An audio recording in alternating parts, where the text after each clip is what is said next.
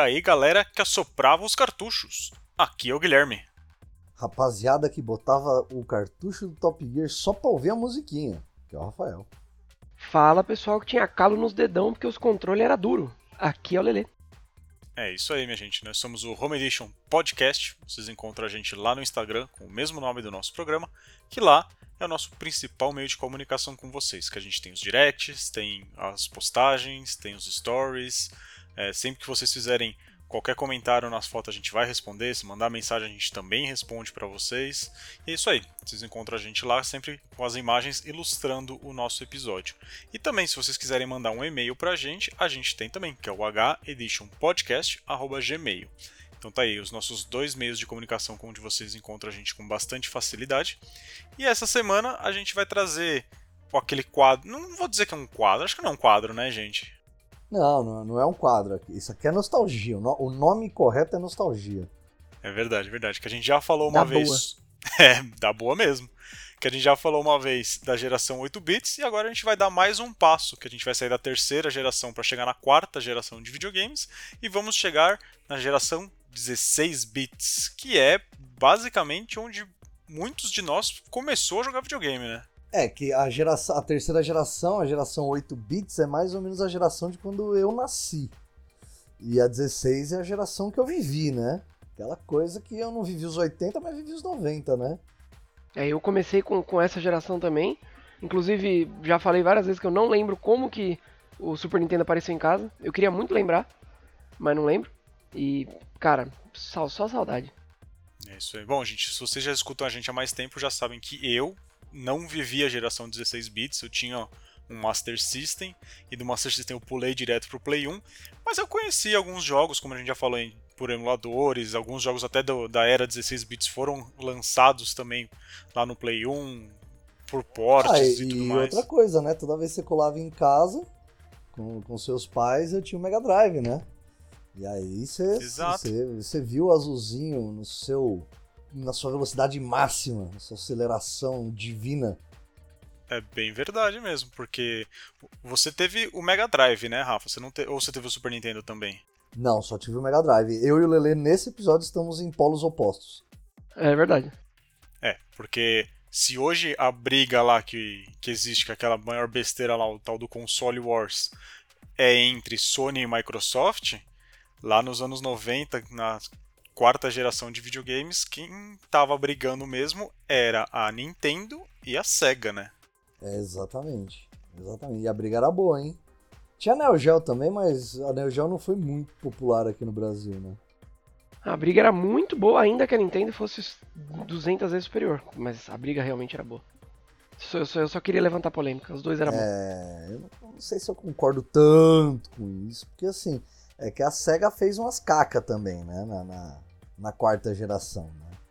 Em off, a gente tava conversando, aí foi, foi nessa geração que o pessoal começou a brincar com o 3D. E foi nessa geração que certas brincadeiras foram extremamente de mau gosto, tipo Sonic 3D Blast. Né? Não, não foi legal, não. Nossa, verdade. É, era, um, era um jogo do Sonic com visão isométrica, não era alguma coisa assim? Era, cara, mas graficamente até que ele era bom, só que, velho, tudo que o Sonic tinha de rápido nos jogos anteriores, ele não tinha nesse Sonic 3D Blast, né? É, então, porque eu acho que a visão isométrica foi uma escolha meio ruim para esse jogo, cara, porque você não, não tinha. O, o, primeiro que o ganho de velocidade do, do, do personagem foi para as cucuias, né? Não, não tem como a gente falar que o Sonic corria muito ali porque ele não corria. O segundo ponto que acho que foi uma escolha ruim esse, essa visão é a questão dos controles, porque o pessoal estava acostumado com o controle direita e esquerda, pronto, acabou. E aí você coloca uma visão isométrica, tipo, pra onde que o boneco vai, cara? Por mais que o D-pad do, do, do, do, Mega Drive ele era redondinho, né, diferente do que era do Super Nintendo, que era a cruz, cara, eu imagino que era difícil de controlar o Sonic naquele cenário. Era, era. E, mas assim, tem uma coisa que eu gosto de atribuir ao, ao Sonic, né? A SEGA né, criou o Sonic com a proposta dele ser super veloz e tal, para mostrar a superioridade da capacidade de processamento do hardware dela, do Mega Drive, do Master System, do Mega Drive, né? em cima da Nintendo, que tinha joguinhos mais cadenciados por, por conta de um processamento um pouco mais cru. assim dizendo, né? Só que aí quando eles lançam o Sonic 3D Blast, cara, destina-se muito do processamento para capacidade gráfica, né? Você tá fazendo um 3D num processador de 16 bits, cara. É, é muita areia pro caminhãozinho de um 16 bits. E aí onde que eles perdem? Eles perdem na velocidade do processamento, né, do, de, de frame para ter processamento gráfico. Então foi aí a, a caca, né? Só que essa geração é a geração da maravilha, né, cara? Essa é a geração de onde o pessoal implora remasters, remakes infinitos, né?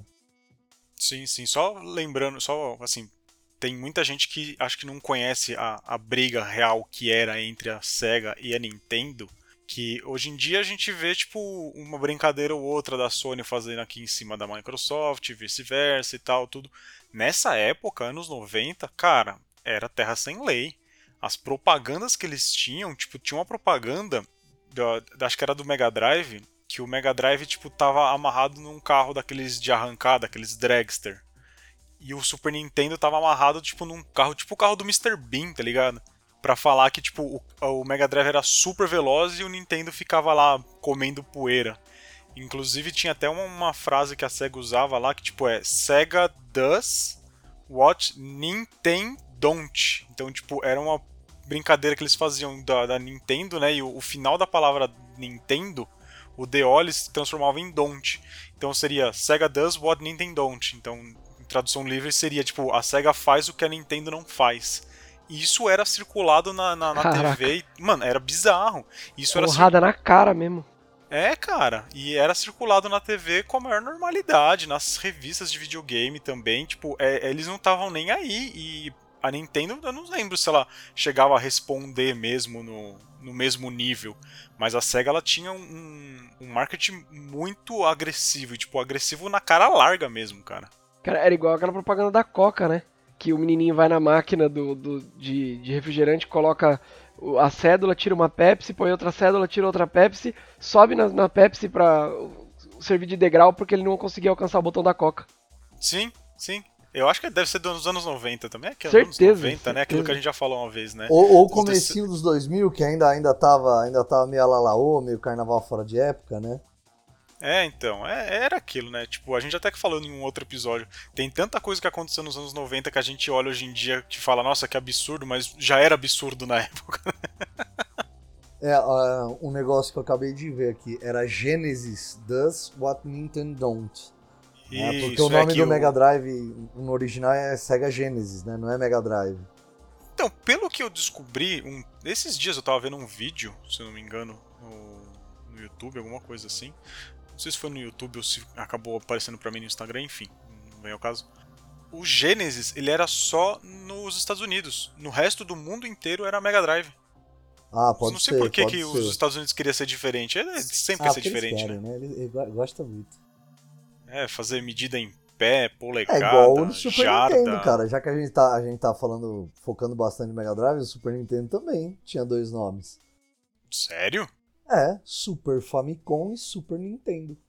É verdade. Ah, é verdade. Mas o Famicom ele foi só no Japão, não? Ou eu acho, saiu do Japão eu acho que sim, também? porque o Nintendinho era chamado Famicom, né? aí o Super Nintendo veio como é, nasceu no Japão como Super Famicom, mas aí eu acho que no resto do mundo era Super Nintendo mesmo. É, que era o era o Famicom, aí quando veio pro pra América ele veio como o Nintendo Entertainment System, né? No caso o NES. Isso, a aí a gente aqui no Brasil chamou ele de Nintendinho. É, porque eu acho que quando ele chegou oficialmente pro, no Brasil, eu acho que já tinha o Super Nintendo. Porque a gente recebeu muita coisa atrasada também, né? Ah, Teve claro. os, os clones também. Ah, teve, teve bastante, bastante paralelo, né?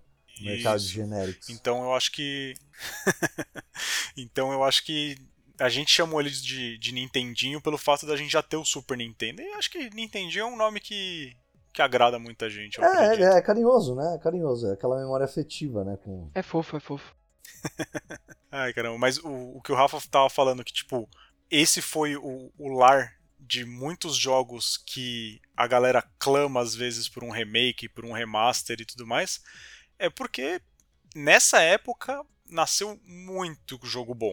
Muita coisa que você fala, meu Deus do céu, não acredito que, que isso tá rodando nesse sistema aqui. E só antes da gente começar a entrar de verdade nesses jogos que a gente vai querer falar, eu queria lembrar também que foi nessa época que a ESRB, que é aquele selo de classificação etária que a gente tem nos jogos hoje em dia, ele nasceu nessa época, não sei se vocês sabem disso. Sim, sim. No Nintendinho nem no, no Master System não tinha. Exatamente, vocês. Eu não fazia ideia. É porque é, foi a época que alguns dos jogos absurdos começaram a assumir, né? É, então, que o, o jogo que fez isso surgir, essa classificação etária surgir, foi o Mortal Kombat, né? Porque ele é um, um pouquinho violento, eu acho. Ah, verdade. Isso que ainda assim a Nintendo censurou o sangue, né? Do, acho que do 1. No Mega Drive não era censurado, não, velho. No Mega É. Drive Não, não, era... então, era, era só na Nintendo, né? É, isso que eu ia falar. O Mega Drive valia tudo. E no Super Nintendo acho que tinha um código pra você poder desbloquear o sangue no jogo. Posso estar enganado, mas acho que tinha alguma coisa desse jeito. Mas no- sim, na Nintendo, o original ele era censurado. Ele não tinha sangue ou o sangue era verde, alguma coisa assim, não era? Não, era sem sangue mesmo. Tinha nada. É, o sangue verde tinha no Mega Drive. Eu lembro do Mortal Kombat 3 Ultimate. Os robôs tinham sangue ou verde. Tipo, aí o Reptile tinha sangue verde. Os robôs tinham sangue que era tipo óleo de máquina queimado. Essas coisas. Mas no o Mega Drive ele era mais hardcore mesmo. A Nintendo que sempre tentou ter aquela abordagem mais, mais kid-friendly, né? Eles fizeram mais de boinha. O Mega Drive não, queria que se explodisse. Bom, então já que a gente falou desse selo, eu só queria trazer pra galera assim, eu acredito que muita gente que escuta a gente já sabe de que selo que a gente tá falando, mas eu só queria trazer assim, por curiosidade mesmo, o que significa cada um desses selos.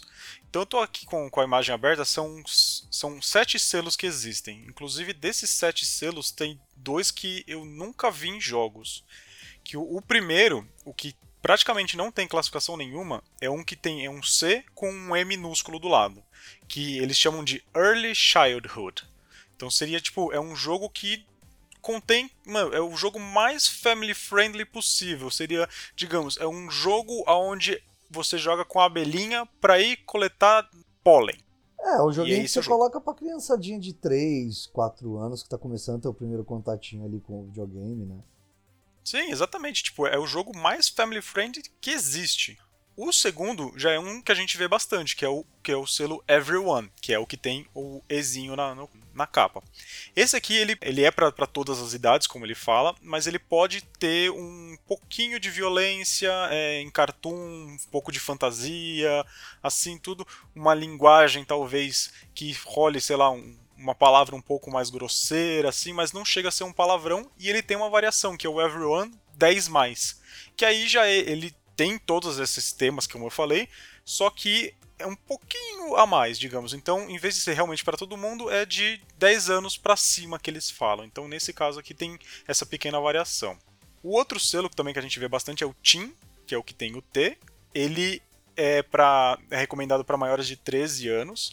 Então, já tem uma violência um pouco maior, tem um humor um pouquinho mais, é, digamos, acentuado. Sádico, às vezes. É, isso aí, em algum ponto pode ser um humor um pouco mais sádico, pode ter, um, que nem eu falei, umas palavras um pouco mais pesadas também e tal.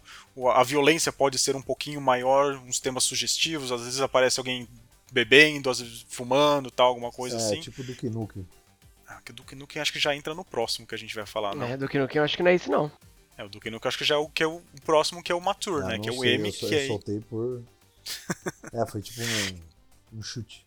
Ah, entendi. Não, mas ó, o, o Duke Nukem eu acho que ele entra nesse aqui, que é o Mature, que é pra mais de 17 anos, que aí, no caso, ele tem uma violência mais intensa, ele tem o famoso Blood and Gore, né, que é o, o sangue e aquelas amostras, às vezes, de cadáver, de gente sendo aberta e aquela coisa toda.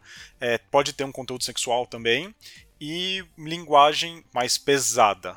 E eu achava que esse era o maior selo que a gente tinha, mas a gente tem um selo acima desse. Vocês sabiam disso? Não fazia ideia. Eu nunca vi um jogo, mas eu já sabia que existia a, a, a rating. Eu fiz a pesquisa e tem um jogo, acho que ele é aquele Manhunt, que foi proibido em... Ah, Esse jogo foi proibido em quase o mundo inteiro, né? Porque é um jogo de simplesmente matar a pessoa. É- Ah, não. você sabe que na É época verdade, do, é dos... Na época dos 2x15, eu peguei ele e eu achei ele um jogo ruim. Além de violentíssimo, eu achei ele péssimo. É, eu, eu nunca joguei, eu já vi vídeos sobre esse jogo, que é um jogo violento pra caramba também. E ele recebe esse selo que é o selo AO, que é o Adults Only, que é um jogo pra maiores de 18 anos. Que aí no caso. É, e eu jogo- lembrei um jogo que nós três jogamos. Nós três eu não sei, porque o Gui não gosta muito da franquia. Mas eu sei que o Lele jogou exaustivamente esse aqui, que é adulto. O selo ESRB. Tenta adivinhar. Qual jogo, perdão? Um jogo que você jogou exaustivamente. Cara, Chuta aí. que eu joguei exaustivamente. Doom? Não, GTA San Andreas. GTA. Nossa, sério que é É, adulto? Sério? sério? É adulto. Olha aí. Eu, eu até pensei, porque eu lembrei aqui, eu falei assim, putz, será que é mesmo? Será que eu não vou falar outra bobagem? Aí eu vi, é adulto. Caraca, eu jurava que era que era M, que é o- a classificação dele, que era o Mature. Caramba, é porque o Adults Only, né, o AO, que é esse selo para maiores de 18 anos, ele vai ter, digamos, cenas é, prolongadas de violência intensa, é, às vezes até conteúdo sexual, tipo, amostra mesmo, tipo, sexo explícito, e Explícito, tudo né? Um mais. negócio bizarro. Isso, e às vezes até é, ele pode trazer alguma coisa relacionada com a realidade mesmo, sabe? Tipo, o ass- assassinato do presidente Kennedy, sabe? Tipo, sei lá, foi o primeiro ato violento de alguém matando outra pessoa que veio na minha cabeça, assim, enfim. Nossa, mas o GTA não é pra tanto também, né? Então, eu acho que depois, bastante tempo depois podem ter mudado essa, mas ele saiu como adulto. O, o selo dele. Caraca. Porque eu acho que falaram assim, ah, pegaram meio pesado e falaram assim, não, vamos deixar mature que, que não tá tão, tão assim. É, porque esse selo Adults Only, ele às vezes ele pode é, afastar muita gente, né? De comprar o jogo mesmo. De- curioso, porque eu não sabia que o GTA saiu como Adults Only. Bem legal essa informação, Rafa. Eu de verdade não sabia. E o último selo, que é o sétimo selo, que é o Rating Independent. Que o jogo. é, ele não passou ainda na mão da ESRB, né? Ele ainda tá pra, pra ser avaliado, pra sair uma, um selo etário pra ele. Então ele fica com esse RP. Normalmente um jogo ele não é lançado com RP, com esse Rating Independent. Normalmente quando eles vão apresentar o jogo em algum trailer, alguma coisa assim, ele aparece no começo do trailer aparece lá o Rating Independent e aí o jogo começa. Então tipo a SRB já tá com, com o jogo em mãos, mas não, não avaliou ele ainda. Então assim só para queria passar essa informação pra galera porque foi na geração 16 bits com o Mortal Kombat que esse selo americano, né, ele foi criado, se eu não me engano, na, na Europa tem o que eles chamam de PEG, que acho que é, é, faz praticamente a mesma coisa, mas o que a gente conhece mesmo porque os jogos que a gente compra aqui, eles são todos americanos, né? Tipo, a, a capa deles é a capa americana e a classificação também é americana. Então tem esse essa curiosidade que eu quis trazer aqui pra galera. Espero que tenha agregado pra quem tá escutando e pra vocês também. Pô, agregou até pra mim. E assim, Rafa, você começou falando de alguns jogos que foram lançados nessa época e que a galera pede até hoje um remake e tudo. Eu acho que a gente falar de Chrono Trigger é meio chovendo molhado, mas você quer faz, fazer Ah, alguma é citação sobre esse mano, jogo? Mano, Chrono Trigger é, velho, top tier dos RPGs. Eu acho que ele não precisa nem de um remake, velho. Se os caras só deixassem o gráficozinho um pouquinho mais bonitinho, malandro. Que delicinha, velho. Os caras iam arrancar um dinheiro de mim com esse jogo, viu? Porque eu ia comprar Não só de edição, você. eu ia comprar edição de colecionador, com todos os berecotec, ia dar divórcio, minha mulher ia me bater, eu ia dormir no sofá, vender carro. Minha nossa. Mano, ia ser um quiprocó, velho. Mas, cara, é- essa é a geração. Essa é a geração onde muita coisa vai, vai crescer. Tipo, Final Fantasy surgiu lá no, no Nintendinho, né? Só que, mano, foi aqui na geração 16-bit que chegou, tipo, uma paulada de coisa boa. Tipo, Final Fantasy VI. Aí você tem, meu, vai. A Nintendo, o Lele pode falar melhor que eu, mas, por exemplo, do Mega Drive, que é a experiência que eu tenho, assim, mais, mais da minha vida como, como um jogador, né? Como um gamer. Pô, cara, você tem o Sonic, que é um emblema até hoje. Tudo bem que a SEGA não conseguiu lidar muito bem com isso. Mas, cara, você tem outros jogos. Você tem Streets of Rage, que era exclusivo da, da SEGA. Muito bom, um beat 'em up muito louco. Você tem Phantasy Star, que aí depois que a SEGA ela teve seus problemas aí financeiros, né? Transportou o Phantasy Star para consoles da Sony, da, da Microsoft eu não sei se tem, mas é que eu joguei no, muito no PSP o Phantasy Star. Você tem o Golden Axe, que a galera é tipo louca por esse jogo, um beat'em up medieval. Eu mesmo adoro. Mano, é muito louco, velho. É muito louco. Então, é, essa geração tem muita coisa muito boa. De RPG, de beat'em up, cara, de coisa que surgiu aqui, nunca mais a gente viu igual e agora a galera mais nostálgica quer de volta. Sim, e assim, como a gente falou no nosso episódio lá da geração 8 bits, tem muita coisa que nasceu lá, que, por exemplo, jogos de plataforma. O Alex Kidd nasceu lá, é, o Super Mario nasceu lá. Não, também. Alex Kidd não, Alex Kidd é do, do Master System, geração dos 8 bits. Então, 8 bits, isso que eu tô falando. Ah, no, tá, sim, no, sim. no nosso episódio lá falou de. que, ele tinha nascido agora. Eu falei, não, pô. Não, não, eles começaram lá. Mais na, na geração 16 bits, na quarta geração de videogames, a gente teve tudo refinado. Então, tudo que a gente já achava que era muito bom lá, obviamente, nem tudo, mas boa parte das coisas que tinham dado muito certo na geração 8 bits, quando eles trouxeram para 16 bits, cara, ficou algo lindo demais. A gente pode pegar, por exemplo, a gente tinha lá o Super Mario, o Super Mario Bros, que teve lá o 1, 2 e o 3 no, no Nintendinho. Quando veio pro Super Nintendo, que eles fizeram o Super Mario World, cara, o Super Mario World, eu acho que é um jogo que ele nunca vai ficar velho. Eu acho que é um jogo que você vai jogar ele, sei lá, a gente tá em 2021. Vai dar 2051, você vai jogar um Super Mario World e você vai falar, mano, esse jogo é bom, esse jogo é bonito, é um jogo que é atemporal, completamente atemporal esse jogo. Eu É acho. mesmo, cara, e a jogabilidade dele é muito boa. Aliás, isso é, uma- é um comentário que eu vou dar pro Lelê. É, a jogabilidade no Super Nintendo eu acho que era um pouquinho melhor do que a do Mega Drive, sim, viu, velho? Mais fluida em muitos dos jogos. É, não, eu, aquela, aquela hora eu falei brincando, porque eu tive pouco. Na, na, quando, na época que eu tive o Super Nintendo, eu tive pouco contato com o Mega Drive. Eu fui ter, ele mais, eu fui ter contato com ele mais depois. Mas é. Claro que o Mega Drive era um excelente videogame também. Além de bonito pra caramba também, eu acho ele bem bonito até hoje. Mas é. Eu gostava muito da jogabilidade do Super Nintendo. Eu até falei do controle que era duro e tal, e realmente era. Fazia realmente calo no meu. na falange do dedão assim. Mas é. Mas eu adoro o controle do Super Nintendo até hoje, eu acho ele incrível. Nesse sentido, eu acho que eu gosto mais do controle do Mega Drive mesmo. Eu gosto. Ah, perdão. Eu gosto mais do controle do Mega Drive de seis botões. O de três era muito ruim de usar, velho. Isso que eu ia falar, qual do Mega Drive que você gosta? O, o com seis ou três botões? Porque, mano, essa foi uma época bem experimental pro Mega Drive. Bem experimental mesmo. Tanto que eles começam com um controle de três botões, que é meio que uma cópia do. Uma evolução natural do controle do Master System, que tinha dois. Aí vem controle de três, só que aí, por exemplo, Mortal Kombat. Mortal Kombat você tem o chute fraco, soco fraco, chute forte, soco forte, botão de correr e o botão de, de defesa. Você tinha que fazer tudo isso com três botões. Então, se você desse um toque leve, era soco fraco. Se desse um toque é, longo, era soco forte. Se você apertasse o botão de defesa e segurasse, você defendia. Se você desse um toque fraco, ele corria. Era complicadíssimo de usar. Aí veio de seis botões, aí resolveu a, a- a peleja, né? Resolveu a, a- pendência que tinha ali. Mas, cara, foi bem experimental o Mega Drive nesse sentido. Começou de um jeito e depois foi para outro. O Super Nintendo não.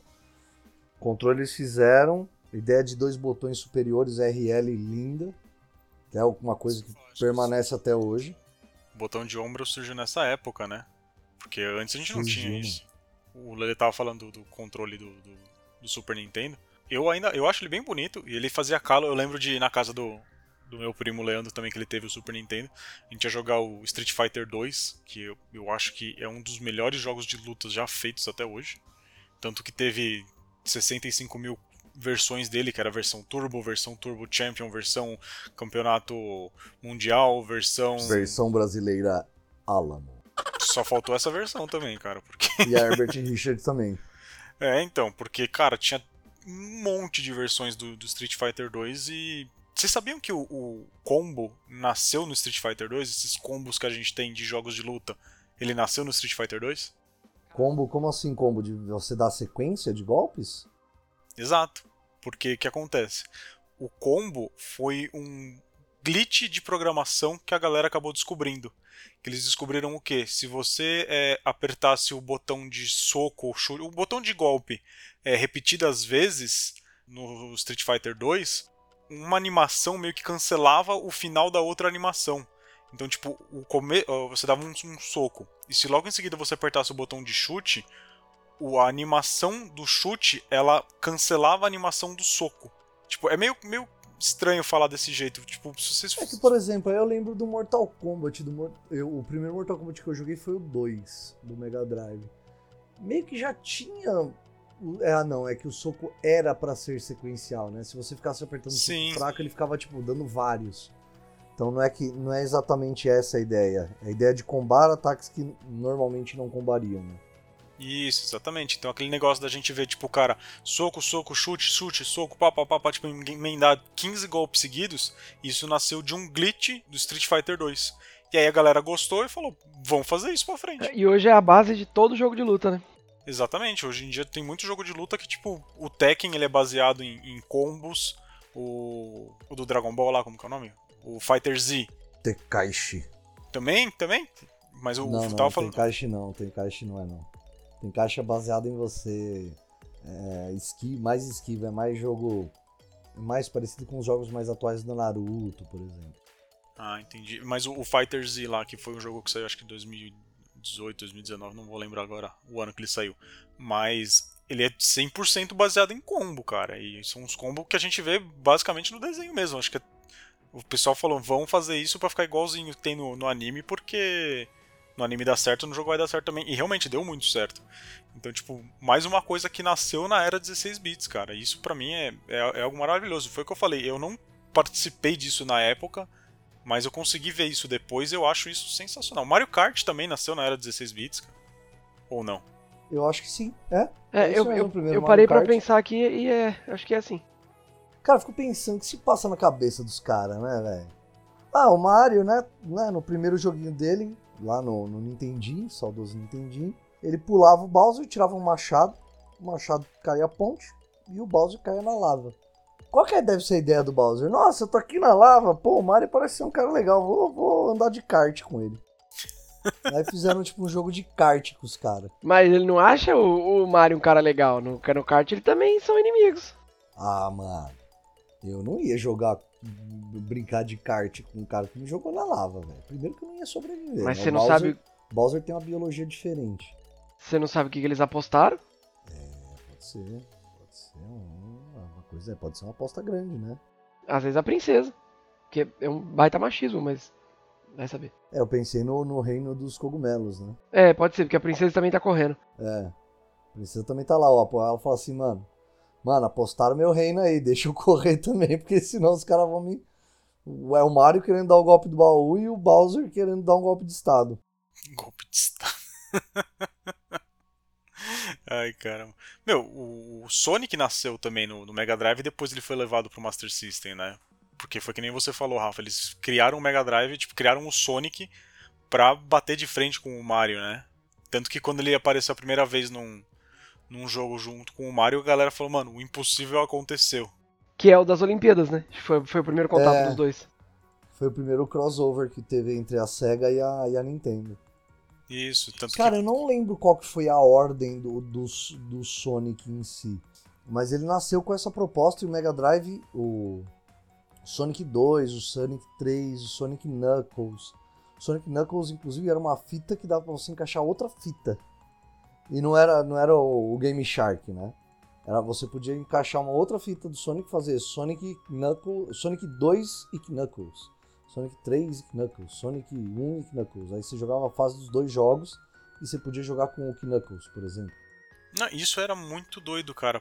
Ele era um standalone que podia ter elementos dos outros jogos dependendo da fita que você colocasse em cima. É, virava um Megazord quase o negócio, né? Mas Virava, cara, mas, mas você o, o lance do negócio que eu achei que eu acho muito legal é que assim, o Sonic ele tem uma historinha, né? Ele tem o Robotnik e quando chega no Sonic Knuckles, você começa, você escolhe lá com quem que você vai jogar, tipo o Mega Man. Né? Que você vai jogar ou com o Mega Man ou com o Zero nas versões mais recentes. Lá você escolhe, vou jogar com o Sonic ou vou jogar com o Knuckles. Durante os jogos, você vai descobrindo, se você joga com o Sonic, você vai descobrindo que o Knuckles, na verdade, ele tá com um chip implantado pelo Dr. Robotnik na cabeça dele para manipular ele, cara. É, então, tanto que a princípio você acha que ele é o vilão da história, né? Sim, sim. E ele é, ele é o, guardião das esmeraldas, alguma coisa assim, não é? É, meio que todos eles são, né? As esmeraldas, os guardiões das esmeraldas do caos. E o objetivo do Robotnik é chegar nelas, né?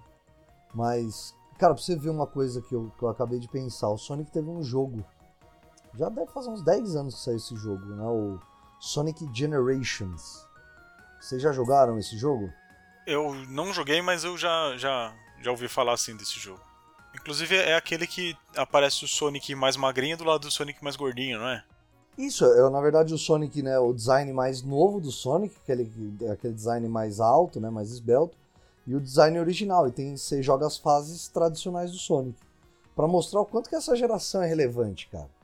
O Sonic não conseguiu se transportar muito bem para a geração é, 32, 64 bits. 32 até que rolou porque aí tinha o, o Sega CD e tal, então eles mantiveram a mesma forma. Mas, por exemplo, a geração 64, no Dreamcast, por exemplo, teve o Sonic Adventure 1, Sonic Adventure 2. Sonic Adventure 2 é muito bom, só que ele não conseguiu né, se, se espalhar. Então você vê o que? Mano, vamos voltar para nossa fórmula que, que a galera gosta, tá ligado? Que é o que? É a fórmula 16-bit, cara. É onde o Sonic revelou tudo que ele podia fazer. Sonic tinha o Sonic Super Saiyajin, tinha o, o Sonic que corria pra caramba, tinha o Sonic que era lento em 3D, tinha Sonic pra tudo quanto é gosto, velho. É, o Sonic, diferente do Mario, ele não se deu bem na, na passagem pro, pro 3D em si, né? Pra esse esquema que o, o Mario, quando ele foi pro, pro Mario 64, é, ele foi um, um jogo que revolucionou. É um jogo que na época era muito bom. Envelheceu mal, envelheceu, mas ele trouxe coisa opiniões boa. Opiniões discordam. Eu sabia que você ia falar isso e opiniões ainda discordam, tá? Não vou nem tecer comentários. mas assim, o que foi o Mario 64 a gente pega até hoje, porque, meu, teve o Mario 64, depois teve o Mario Sunshine, teve o, Mario. Qual que é o outro lá? O Galaxy. É Galaxy. É Galaxy.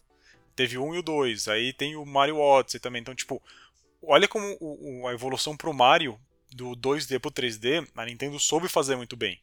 Já a SEGA, quando foi levar o Sonic pro 3D, não deu muito certo, e eu acho que até pelo fator do Sonic ser aquele cara super rápido lá, o gotta go fast e tal e tudo mais, você fala, beleza, você colocar um personagem que é super rápido num 3D, eu de verdade, eu sinto tontura vendo o jogo em 3D do, do Sonic, porque é muita coisa voando na tela ali, que vai ficando para trás e eu falo, mano, eu não consigo ver nada do que tá acontecendo.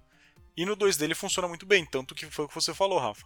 A maioria dos jogos do Sonic que deram certos depois, tipo, os mais atuais, foram os jogos que voltaram no tempo e falaram, vamos fazer em 2D também. No caso, sei lá, o Sonic Mania. É um jogo que, meu, é praticamente um, um Sonic 2 reboot ali, um Sonic 2 remake quase, que deu super certo. É um dos poucos jogos atuais do Sonic que a galera falou, mano, esse jogo é bom. E foi por quê? Porque pegou a fórmula do 16 bits. Mas sabe o que eu acho que pode ser também? O 3D já era um negócio muito novo e a, a mecânica do, do, Sonic era diferente demais, eu acho, para eles adaptarem, porque eles ainda estavam aprendendo a fazer, a mexer com 3D. Tanto que depois de muito tempo só que deu certo um Sonic 3D, né? É, e assim, a maioria dos jogos em 3D do Sonic, a maioria é uma porcaria, né? Tem até o, o Sonic que eles ele foi chamado popularmente de Sonic 06, né? Que quando o jogo saiu era simplesmente Sonic the Hedgehog, só que foi um jogo que saiu em 2006 do Sonic. E o jogo, cara, ele é intragável. É um jogo horroroso. Tipo, é, é, o pessoal acha que é o pior jogo do Sonic que existe. Pra falar a verdade, eu não, não manjo muito Sonic, mas eu sei que aquele Colors é, é um. A galera fala que é um dos melhores. Sim, tanto que saiu um recentemente, que é Colors, alguma outra coisa também, mas o pessoal gosta bastante do Colors mesmo. É, é um 3D aqui que foi legal. E nem o Rafa falou, o Adventures 2 parece que foi muito bom também. Foi mesmo, e esse do, do Dreamcast. Sim, sim, é verdade. Ó, eu tava pegando uma lista aqui de melhores jogos da, da era 16 bits, e eu caí num queridinho aqui também que ele foi lançado, inclusive, até depois pro Game Boy Advance, porque a galera falou, meu, quem não pôde jogar no Super Nintendo vai jogar no, no Game Boy Advance. Que é o Zelda A Link to the Past. É verdade. É queridíssimo, na real, né? Sim, esse jogo é maravilhoso. Eu fui jogar ele no, no emulador só, né? Mas, meu, sei lá, um dos melhores jogos de Zelda que tem, eu posso dizer. Se bem que a maioria dos jogos de Zelda são bons, né?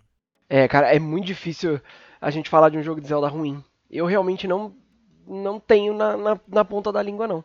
Você chegou a jogar isso aqui, Rafa? Acho que eu vi na sua casa, inclusive, você jogando o, o A Link to the Past. O A Link to the Past no emulador também. É, no emulador, mas eu lembro de ter visto na sua casa, se eu não me engano. Joguei, eu foi o, o primeiro Zelda que eu precisei de detonado assim, quase de fora a fora do jogo, velho. Porque sério, ele é um sério? jogo, ele é um jogo muito completo, mano, muito completo. Nossa, sério? Porque eu, isso que eu vou falar agora, para algumas pessoas pode até soar meio que, tipo, uma coisa de, de nubão, assim, mas, meu, eu acho que quase todos os jogos do Zelda eu precisei de ajuda, cara. De, tipo, pegar, parar em algum ponto e falar, tá, eu não faço ideia do que eu, do que eu tenho que ah, fazer ah, aqui. Eu também, todos eles. Senti, todos que eu joguei, pelo menos eu precisei de, de detonado, em algum ponto. Por exemplo, o Ocarina of Time, para pegar os corações, para pegar as Golden Scútulas, tudo no detonado. Ah, e o Templo da Água, que é um, inferno na Terra, também só com detonado. Mas o A to the Past foi de fora a fora, mano. Eu, eu não comecei o jogo sabendo o que eu tinha que fazer, velho. Caraca. Ó, teve uma série também que você gosta bastante que nasceu no, nessa época, Rafa. Mega Man X. Lindo. Lindo, lindo, lindo. É que Nossa, o, o Mega Man X ele parece que tem uma proposta um pouco diferente do, do Mega Man do normal, né? Eu acho que a história, é, o foco na história parece que é bem maior do que no Mega Man, né? É, é bem maior. Porque assim, o X, o X ele seria uma evolução do, do Mega Man, né? Na história do, do jogo. E o X era para ser a versão completa do Mega Man. Só que ele mesmo assim, é, ele acorda, ele desperta antes do que ele deveria despertar. Então você jogando com ele, você faz parte da evolução do personagem, como um Reploid, né? Que são os robozinhos do bem. Sim, sim. E a questão também da, de você pegar os power-ups através de armaduras e tudo mais, isso não tem no, no, no Mega Man normal. No Mega Man normal o que você tem é o básico lá, de você matar um chefe e conseguir o poder dele. No X você tem tanto a armadura quanto o poder do, do chefe que você derrota, né? Isso, só que, por exemplo, no, no X1, que é o primeiro, primeiro jogo né, da, da série, você mantém uma qualidade mais similar com a dos Mega Man tradicionais. Por exemplo, você, você não tem o dash se você não tiver a peça da armadura. Só que aí o Dash ele é um negócio tão bom que, por exemplo, a primeira fase que eu acho que todo mundo ia do Mega Man X no, no Super Nintendo era a fase do gelo do pinguim. E na fase, você andando pela fase, você já tromba a peça da armadura do pé, que é o que te faz dar o dash. Hum, entendi, entendi. É, então ele, ele tinha elementos a mais mesmo e eu acho que a história dele é uma história pesada se você for parar pra ver também, né, cara? Tipo, não é um simplesmente é, robôs e humanos que se, se batem e tudo mais. Tem um, uma, uma profundidade, né? Tem, mano. E assim, é, é um negócio que eu queria comentar, né? Tem muita franquia que nasce no, na era 16 bits e ela, ela permanece durante muito tempo e aí ela começa a se transformar. Né? Tem, tem franquias que permanecem mais ou menos a mesma coisa, por exemplo, Mario. Mario não perde muito a essência dele. Mas o Mega Man muda muito, porque aí o Mega Man ele foi. Nasceu no 16 bits. Aí ele foi pro, pro Play 1 principalmente, né? Com o Mega Man. É, até o, no Super Nintendo ele vai até o 3. Né? Na era 16 bits é X1, X2, X3.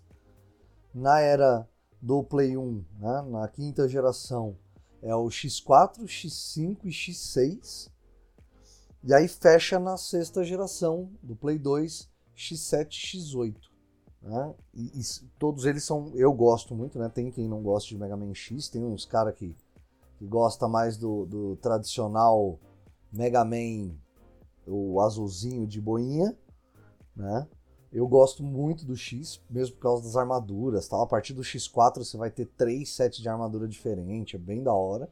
Ele vai ter uma ult também, né? Um, um poder especialzão lá.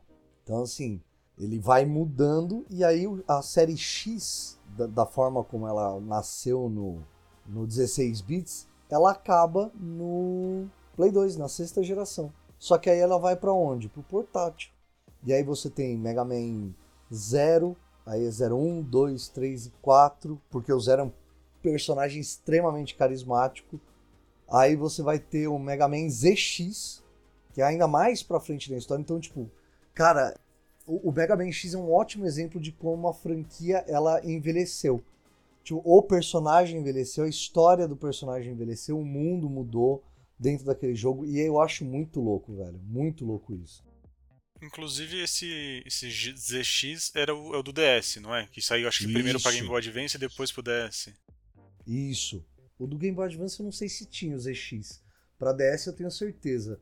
O Mega Man 0, 1, 2, 3 e 4 é pro Advance e fizeram uma coletânea pro DS. Ah, tá. É, então foi isso, eu tinha confundido.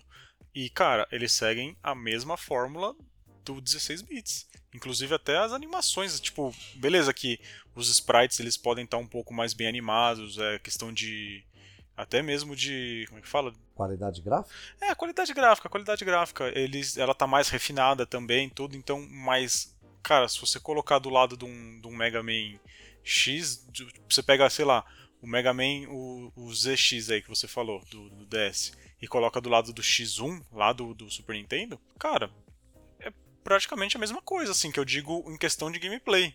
E por quê? Porque dá certo. dá certo e a galera compra ainda, e porque é bom. E, cara, é, é, tem é o que a gente tava falando, mano, tem tanta coisa boa na geração 16 bits que você pega, fala assim, ah é, mas, pô, muita coisa os caras não, não faz conteúdo novo e começa a relançar. Cara, no PSP, o Mega Man X1 foi relançado como Mega Man Maverick Hunter X. Aí você fala, caramba, né? O que, que mudou será nesse jogo? Nada. Só ah, o gráfico, né? gameplay, né? É, e esconderam um pouco mais a, a cápsula do, da peça da armadura da, do pé, porque tava muito fácil, né? Não tinha nem como você escapar dela. Você pegava a peça de qualquer jeito. No, no 16 bits, né? Na era do SNES. Aí deram uma escondida tal. E aí os caras falaram assim, pô, mas vamos relançar o mesmo jogo? Não. Vamos. No início do jogo você, você luta contra um cara. Eu esqueci o nome dele, né? É outro caçador de Mavericks que acabou se tornando um Maverick. Maverick é um robô que ficou doido. E aí você joga com ele. É um roxinho, né? no raio. Você não pegou. Puta né? merda, foi mal. Puta você, que... você perguntou a coisa errada, né? Mas deve ser. Cara, deve eu... ser. Gente, pra, quem, é pra quem escuta a gente. Isso, vai. Gente, pra quem escuta a gente e vê a gente fazendo essas piadinhas com o roxo e tal, não é nem piadinha. A gente de verdade a gente esquece que o Rafa não enxerga roxo. A gente não tá falando isso tipo na, na zoeira pra zoar ele, a gente esquece real mesmo, sabe? É, esquece sim, né? Pô, claro que é verdade. É, eu esqueço bastante. Eu, eu esqueço quase... direto, cara. Quase oh, falar nisso, que cor que você enxerga o Gengar e o Hunter do Pokémon? Nossa. Agora eu já imaginei que são cores diferentes da que eu enxergo, mas tipo, eles são os fantasmas, tipo, uns pretinhos. Errou! Ah, tá. Não é que eles são roxos. São, roxo uva. É, roxo bem uva mesmo. e o Mewtwo? É... Mewtwo? Que cor que você enxerga o Mewtwo? Branco, né? Mas e o rabo? Pô, vou ter que pesquisar a imagem do Mewtwo na internet agora pra saber do que, que você tá falando. É, é pra acabar com a minha vida mesmo, né? Ai, caramba. Oh, mas, mas o, Game Boy, ele, ele né? o Game Boy Color, ele era 16 bits, não era? Não, o Color 8. O 16 bits da Nintendo portátil ou Advance. Não, o Advance é 32. Eles pularam do 8 pra 32, Oxi. então. É verdade, eu tenho a caixa aqui. É, então. Deixa eu antes pesquisar o Mewtwo, aí eu já te, já te dou aquele feedback que você me pediu uns minutinhos atrás. O rabo dele é cinza. É lilás. Ele lilás. É lilás. E aí eu acabei de ver que o Mewtwo, numa evolução mais recente desse, dele, tá com o rabo na cabeça. É, foi as, é bizarro. as mega evolução que eles fazem lá. Tem um Mewtwo que é lutador com psíquico. Aí tem um Mewtwo que é mais psíquico ainda também. É, sei lá o que, que os caras tinham na cabeça, velho. Tipo, cansamos de inventar pokémons, vamos dar mais evoluções para pokémons que não têm evoluções. Tipo o Charizard, que tem a mega evolução dele, o Blastoise Mas eu acho que é bom eles, eles, eles cansar, eles parar de, de inventar pokémon, porque pelo amor de Deus, né? Pokémon é, molho de chave, cara. É, esse é Eu difícil. fico bravo com esse assunto. Tá, vamos deixar isso é, Tem o Pokémon lixo também, né? Ah, cara, olha, na moral, é um saco de lixo, cara. Esse eu achei bonitinho. Sério? Não, não, o molho de chave também é bonitinho. Mas, cara, é um molho de chave. Mas não é o Pokémon Meta que você vai usar, né? Eu não tô conseguindo achar. Aqui. É, 32 bits, cara. O Advance. O Color eu acho que é 8. Bom, não sei. Talvez. É que o poder de processamento do Color era muito forte, né? Tipo, questão de cores e tudo mais. Bom, mas um jogo que eu achei aqui numa lista também, que poucas pessoas jogaram e que é um jogo muito bom. Eu não cheguei a terminar, eu joguei ele só no emulador, obviamente, porque primeiro para achar um cartucho desse jogo, se você achar o original, é caro pra cacete. É um jogo lançado em maio de 96. É uma parceria da Square, que na época não era Square Enix, era simplesmente Squaresoft, com a Nintendo. E o personagem principal é o Mario. Você sabe de que jogo que eu estou falando? Caraca, não. Também não, cara. Super Mario RPG. Nossa, É um excelente velho, jogo. Lindo, mano. Muito bom. Muito bom, cara. Ele pega, ele pega a essência da RPG muito bem, velho. Mistura muito bem com o mundo do Mario. Exatamente. Tipo, hoje em dia a gente não tem mais esse jogo, mesmo porque esse aí foi o último jogo lançado pro Super Nintendo, pelo que eu vi, ou o último jogo da Square lançado pro Super Nintendo. E, cara, o que o Rafa falou, eu assino embaixo. Tudo que tem de bom num RPG, eles colocam nesse jogo. Tudo que tem de bom no, do, do universo do- dos jogos do Mario, eles colocam nesse jogo. É uma história completamente nova, é um vilão totalmente novo também. Porque a princípio parece que você enfrenta o Bowser, mas o Bowser depois entra na sua party. E, cara, cada personagem é tem as suas qualidades.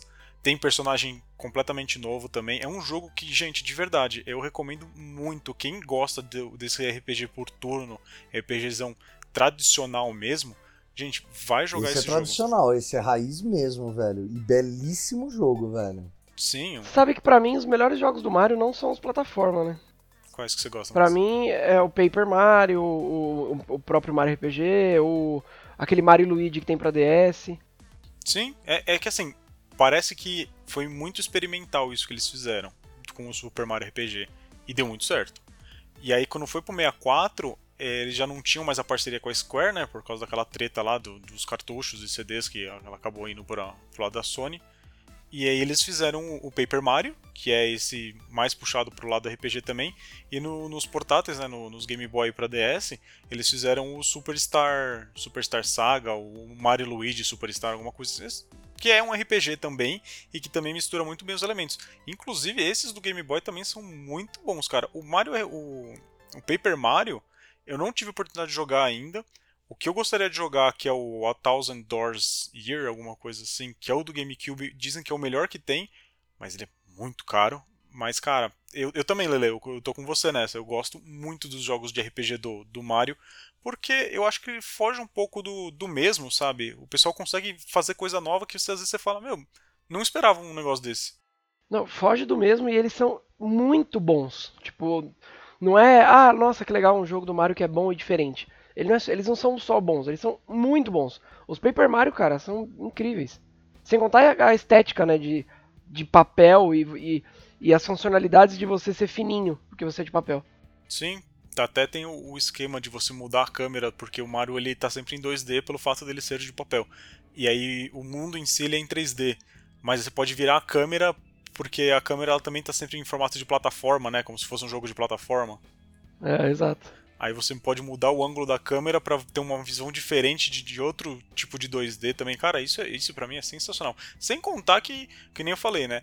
Os Paper Mario eu não joguei, então eu não conheço as histórias deles. Mas os de, de Game Boy, que é o Mario Luigi, pô, por mais que seja aquela historinha bem bobinha, pô, é uma história que te prende, cara. É uma história que você fala, pô, eu quero saber o que, que vai acontecer, eu quero chegar no final dessa daí. E é um bom jogo também.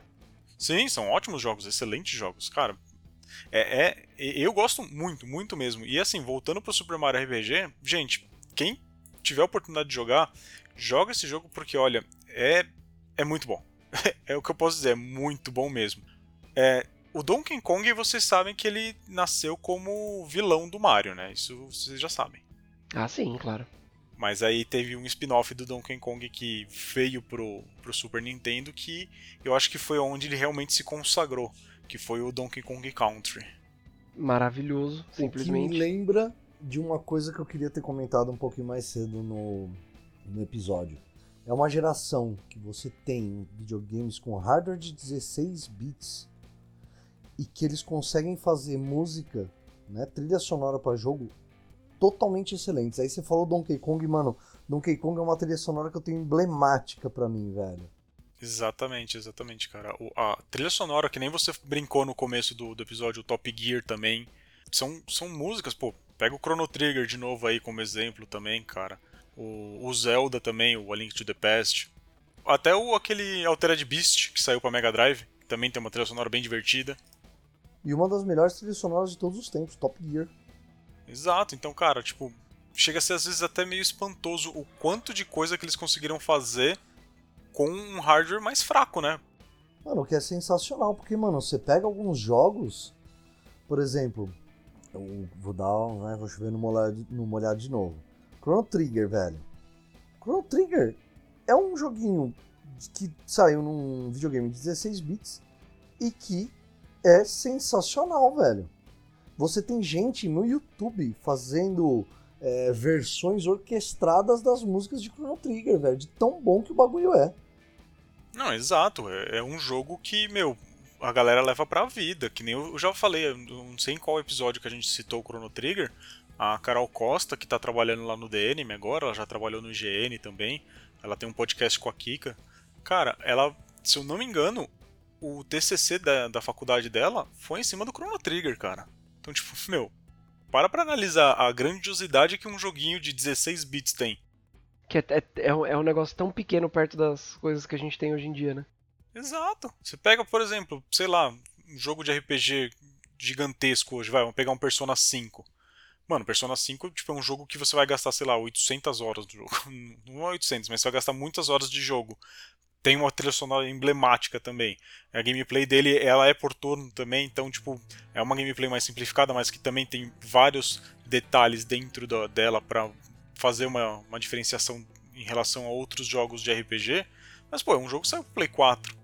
Você pega, agora a gente volta lá pro Chrono Trigger. Não, não tô desmerecendo Persona 5, pelo amor de Deus. Não tô desmerecendo. Mas você pega, tipo. Nem tem como, né, desmerecer. O jogo é incrível. Exatamente. Mas você pega, por exemplo, o Chrono Trigger, tipo. Olha o hardware que os caras tinham. Olha o software com que eles podiam trabalhar nessa época. E olha a maravilha que eles fizeram, cara.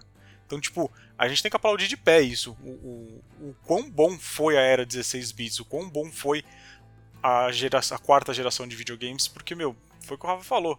Trouxe um monte de coisa nova, trilhas sonoras maravilhosas, histórias que a gente leva até hoje. E, cara, o que a gente pode levar da, da direção 16 bits é. O que tem hoje em dia é nostalgia mesmo. É nostalgia porque foi uma era muito boa, muito boa mesmo. Cara, eu concordo muito com o que você falou. A geração 8 bits, ela estabeleceu o videogame. A geração 16, ela consagrou, velho. Foi, foi na geração 16 bits que falaram assim: vai ter nego de 35 anos nas costas jogando videogame por causa da gente. Por causa da gente, da nossa geração. Que é quando consagrou gente. Porque, por exemplo, cara, você pega, por exemplo, quem começou a jogar videogame nessa geração, tá todo mundo jogando, consumindo produzindo conteúdo. Cara, isso daí criou uma cultura de massa, velho. Foi a geração 16 bits. Nossa, concordo e não sei mais o que eu posso adicionar com, com esse argumento, porque. Eu também concordo totalmente. Porque realmente, cara, a, a geração 8 bits veio e falou assim: ó, tem videogame aqui, galera. Quem quiser jogar, tá aí. E tá bacana, tem videogame aqui, tá bacana. Quem quer, quem quer. A 16 falou: não, tome. É só tapar na cara, velho. Chrono Trigger, Plau, Final Fantasy VI, Plau, outro tapa. Você fala, meu Deus do céu, velho. Esses caras não vão parar, não, mano. É, exato, exato, cara. Tipo, a geração 16 bits chegou, chutou a porta e falou: pronto, videogame é uma coisa pro resto da vida, quem não gostar que se dane.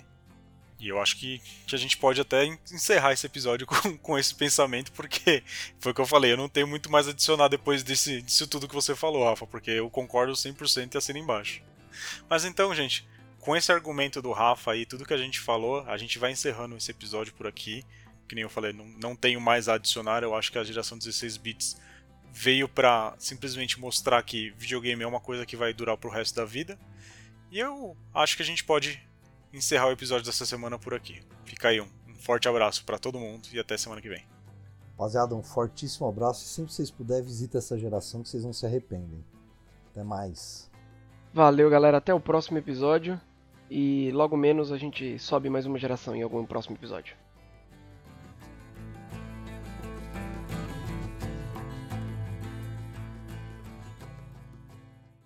Now extended through January 14th, join a clean and spacious Planet Fitness for zero enrollment and only $10 a month. With tons of equipment and free fitness training, it's the perfect place for everybody to work out. Even me, mister, I'm so stressed I grind my teeth more than most people grind coffee. Especially you. Give your anxiety clenched jaw a rest. My molars will be so happy. Start feeling fit-tacular today. Join in club or at planetfitness.com. Zero enrollment, $10 a month, cancel anytime. Deal ends January 14th. See club for details.